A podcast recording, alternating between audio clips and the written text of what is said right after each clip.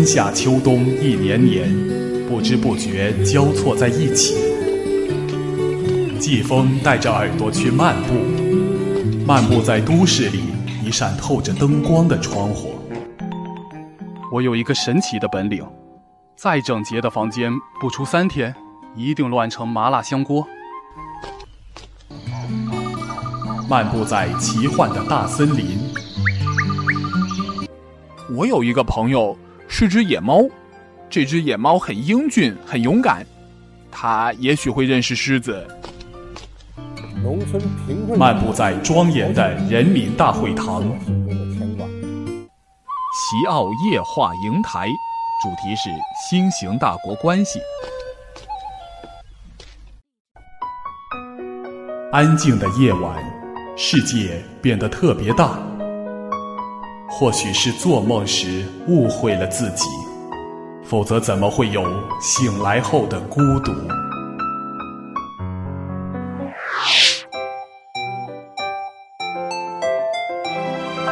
陈川 FM 七八二零一四，亲吻你的耳朵，去吧，去吧，爱你一世一世。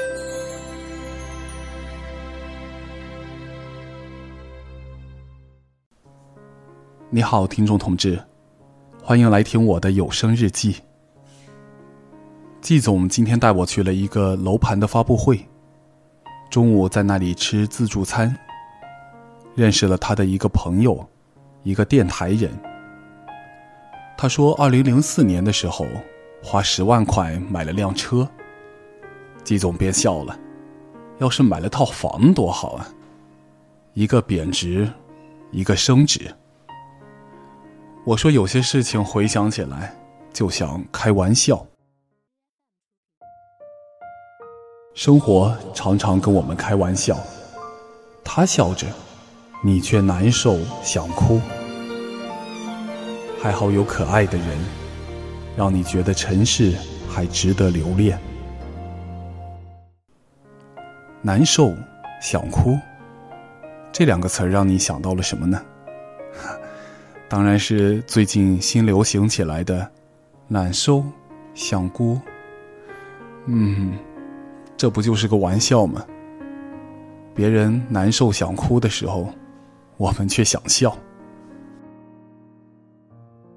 施维说：“你国庆是不是禁锢着发烧了？”还真是。十月二号跟姑妈姑爹吃完火锅回到家，就感觉头晕，身上很热。我感觉是天气太闷了，台风将来不来。很多网友在海峡网的微信底下留言：“快降温吧，十月了还这么热。”我便想，先睡吧，睡一觉或许就好了。第二天还是同样的感觉，我隐约意识到自己可能是发烧了，但是没有马上说出去。因为仍然觉得这是暂时的，说出去反倒被人想得太重。况且还是没有找到体温计，或许并没有发烧呢。傍晚我去找姑爹，跟他一起参加一场婚礼。也就是在婚礼上，我发现了司仪是没有上桌吃饭的。这倒让我不由得庆幸起，以前在三明和明熙的主持。都是熟人，所以总会给我留一个位置。当什么事情你认为是理所当然的时候，往往就有人来告诉你，连拥有它都不容易。所以，变得悲观，是不是也有必然性呢？还可以，会变得糟糕，糟糕，还会变得更糟。那天在宴会上还是很开心，跟人说说笑笑着。回去后，在一个包里找到了体温计，外面还是最早年的爷爷抽屉里用红纸包的那种保护桶。我觉得顶多是三十八度，不料一测就到了三十九点六度。最担心的事情还是发生了。后天还要主持婚礼呢。当然，母上大人也就回来了，带我看病拿药，还怀疑是登革热云云。当然，后来退烧前的最后一夜，我感到痛到脑子里的时候，也自己搜索，是不是乙脑、脑膜炎等等。不过终归杞人忧天，就是普通感冒。我实在太久没发烧了。直到婚礼彩排的时候也没有退烧。我还自己拿着流程去找音响师讲音乐的起承转合，又跟妈妈一起担心起舞台上有没有香槟酒，有没有蛋糕刀。因为这家婚庆说这些都是由主持人协调的，所以事先我就觉得，真的要把妈妈叫来帮忙了。对了。那天妈妈还第一次领略了福州的喜娘。那天还有2015、2016两届中国好声音福建冠军邱志都来演唱。我临时加了个报幕词，这些都小菜一碟。事先知道自己病了，也很注意不滥用嗓子。好钢要用在刀刃上。但是最终上台，还是好几个地方说破了音。妈妈直说主持的还不错，但我实在是不适应婚礼场合要一直拔高音的感觉，因为已经习惯了无为无欲，就不想把火烧得太旺。然而形式要服从内容，便觉得婚礼主持真是件苦差事。他的热闹与我本性的冷漠，产生了一种。必须要人格分裂的结局。好在那天真的引用了大段《魔法城堡》的歌词，这便觉得与 TFBOYS 同在了。我跟大家回顾一下啊，当时是怎么说的？这条通往婚礼殿堂的道路，正是他们通往未来幸福婚姻生活的道路。童话中魔法的城堡，有梦幻的味道，肆意的魔力，全宇宙都蔓延到。传说中魔法的城堡，守护每个微笑，发动结界，让憧憬都快快长高。现在，我想问问在座的各位，你在这座童话城堡里都看到了什么？我可是看到了。彩色的阳光洒满了城墙，勾勒着希望的模样。精灵飞舞，伴藤蔓生长，和生机一起被无限拉长。为什么这座城堡如此美丽？因为它凝聚着长辈的祝福。下面就有请新郎新娘的爸爸妈妈上台。这每一杯酒里。都洋溢着童话的浪漫芬芳。透过晶莹的杯塔，我们仿佛能感受到森林外的小路看花香满布。我和漫天的元素城门下漫步。回廊的深处，妖精跳着舞，守护你的心情，要对全世界宣布。陈旧的古书，骑士和女巫。和隔壁安徒生家的王子和公主，魔幻的帷幕等待你加入，魔法城堡因你而坚固，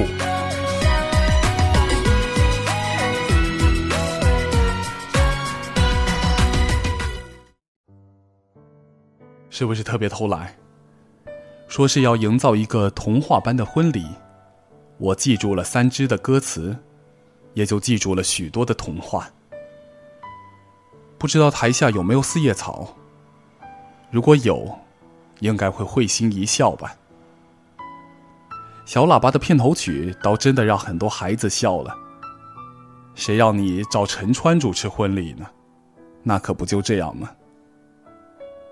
当然，最后跟事先所想的一样，没有给我们上桌，我们自己回家吃了饭。有时候在舞台上想起 TFBOYS，会觉得舒服一些，因为他们身上带着我小时候的梦想。常说现在的我走错了路，其实少年时代也有那样两条路摆在我面前。因为不能同时涉足这一条未选择的路，我一直想看三只会怎么演绎下去。看了，似乎也就释怀了，还有些庆幸。他们的代价实在太大了，而得到的快乐，似乎跟梦想中也并不一样。如果不再习惯做普通人的话，其实心里是很难受的。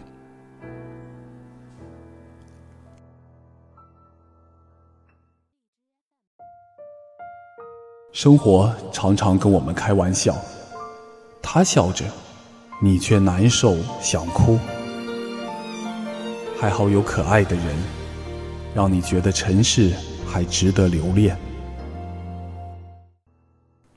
我的联通宽带就要到期了，准备下一年度用电信的。在咨询电话的那头，客服小哥说：“你这样策反的，应该还有优惠。”具体你去营业厅问问。我问他是什么策什么反，没想到真的是这个策动反革命的策反，应该叫叛变吧？市场经济鼓励我去叛变。去了电信营业厅，营业员说要带来联通的发票，我只好当晚去找联通营业厅补开。没有纸质发票了，电子发票还让我有点担心。算了算了，回到家却发现伞落在联通营业厅了。于是第二天一早又跑过去，却刚好遇到了营业员没带钥匙，不能按时开门。等了二十多分钟才拿到了伞。于是又一个例会的早上，我又迟到了。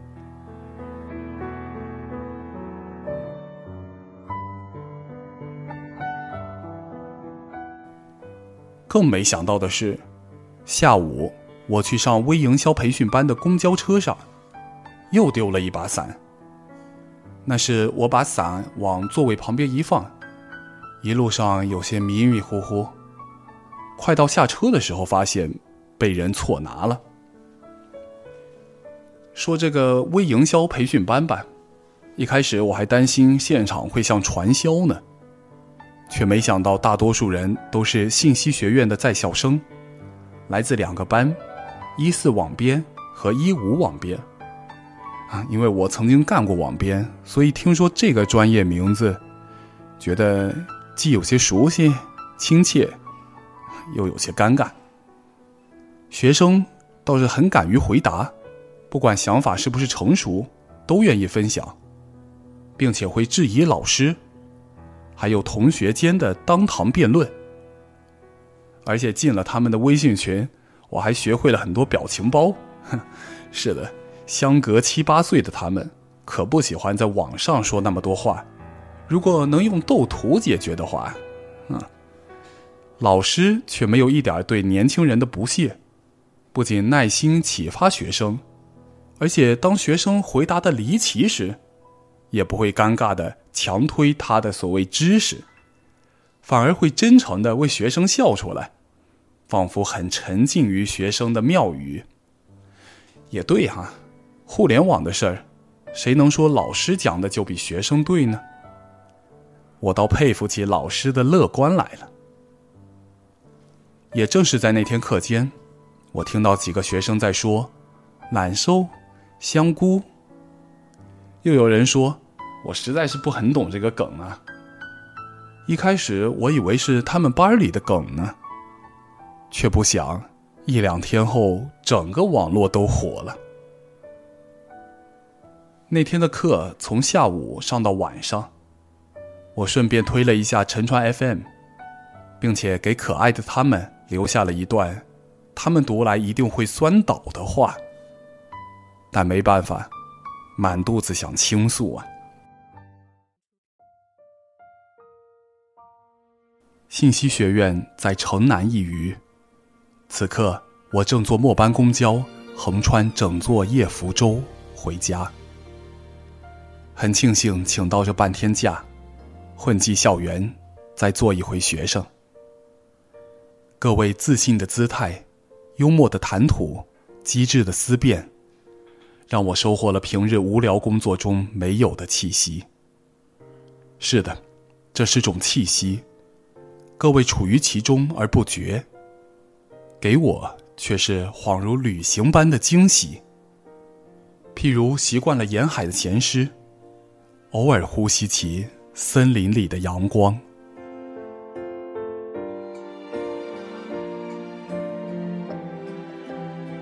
也谢谢朱老师循循善诱，真是一个优秀老师的模子。跟单位领导带着我，虽然也是代办。完全不同。晚了，但我记得大学时是不会早睡的。不知你们今晚有没有别的作业或者工作活动要忙？明天各位还会相聚校园，而我要下周了，也是最后一次，真舍不得呀。但愿你们的活力能更多的激醒我。诸君夜安。送上一期夜间电台。不知群里有没有厦门人，或者喜欢厦门的，听听更好睡哦。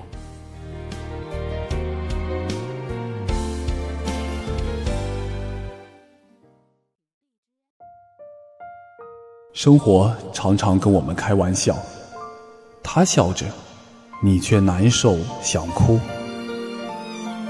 还好有可爱的人，让你觉得尘世还值得留恋。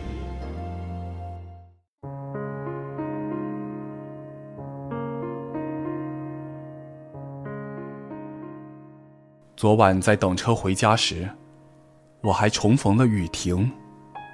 这是第一次由她主动来跟我打招呼。她的小伙伴不在身边，而念初三的她。还要去一个补习班上晚自习。时光带走了他脸上的微笑，但是他却更可爱了。眼睛里充满温润，睫毛不长，目光里却饱含着真诚的话语。他长高了，有一米六五了吧？脸上的痘痘也不见了，皮肤非常光洁。他是为数不多的让你想不停说话而不觉得累的人。本来说要等十九路车的，可是好久好久都没来，最终还是坐了幺零九路。上了车，照例朝车窗外的我笑着挥手，眼睛让人回味无穷。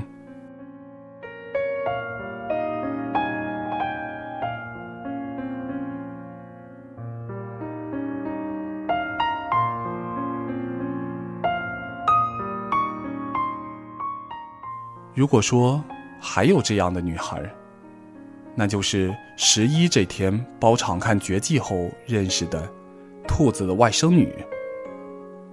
她懂得大人世界的很多词汇，但目光里没有颓废，没有冷漠，而是闪闪发亮的。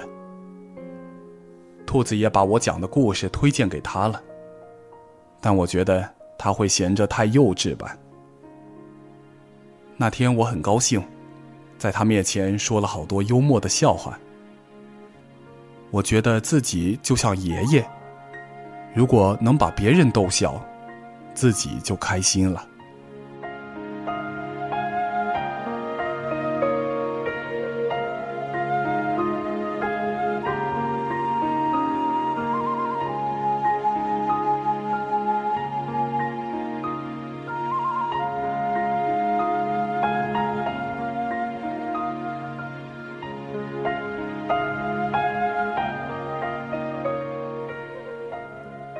好了，听众同志，今天的日记我们就先说到这儿。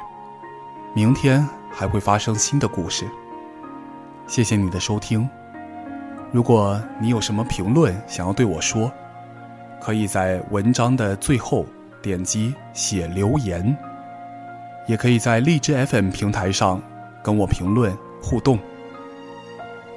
请记住我们的微信公众号“星星向日葵”，心是崭新的心。经常联系哦，拜拜。